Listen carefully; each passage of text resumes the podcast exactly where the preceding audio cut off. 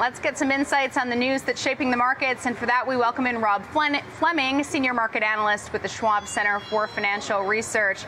Rob, Happy New Year to you as well. So I was talking to Jenny about turning the page on 2022, but we're already seeing the red arrows kind of carry through, at least for Tesla, Apple, and the markets. Although it seems like investors kind of maybe searching for a, direction at this point.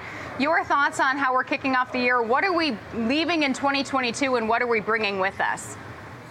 Well, happy New Year to you, Caroline, uh, and good morning, and, and, thanks for having me on. Yeah, uh, I think we're still seeing some. If you look at the bond markets, there we're, seeing you know some trepidation, some some cautiousness uh, on what uh, we're going to see in the at least in the first half of this year uh, in terms of economic activity. We got some uh, business activity data today from the S&P Global showed contraction. We saw China also uh, their indexes there for their their manufacturing and, and showed uh, you know that, that things are, are contracting right now. So we think that the weaker economic trends will likely, you know, leading into this year.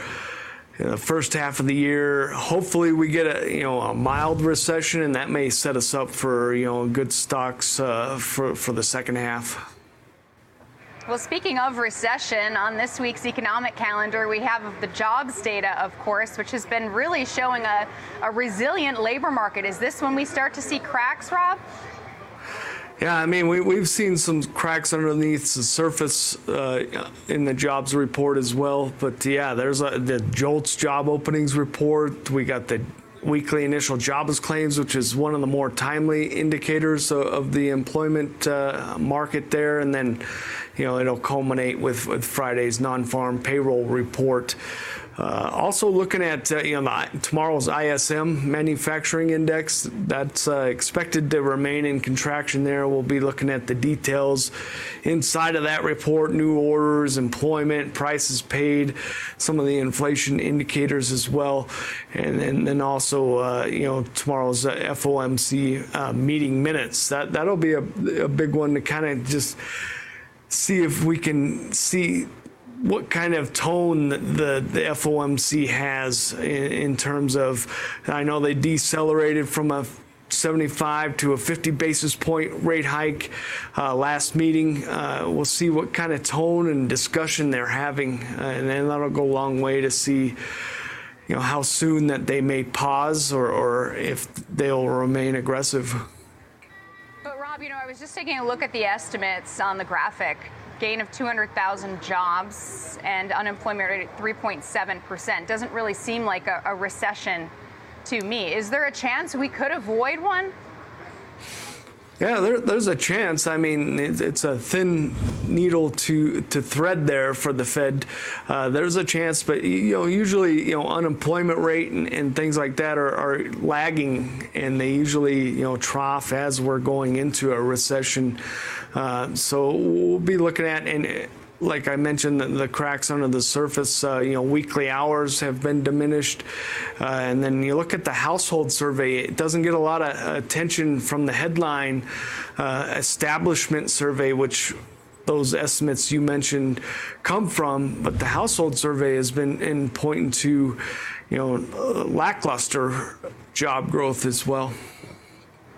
I think though when you take a look at 2022 returns or lack thereof for stocks, mm-hmm. the Dow was down what about 9%, S&P down almost 20%, Nasdaq mm-hmm. down 33%. I guess how much of that uh, bad news that we could be seeing play out this year is priced in? How much more pain do you think is in store, Rob?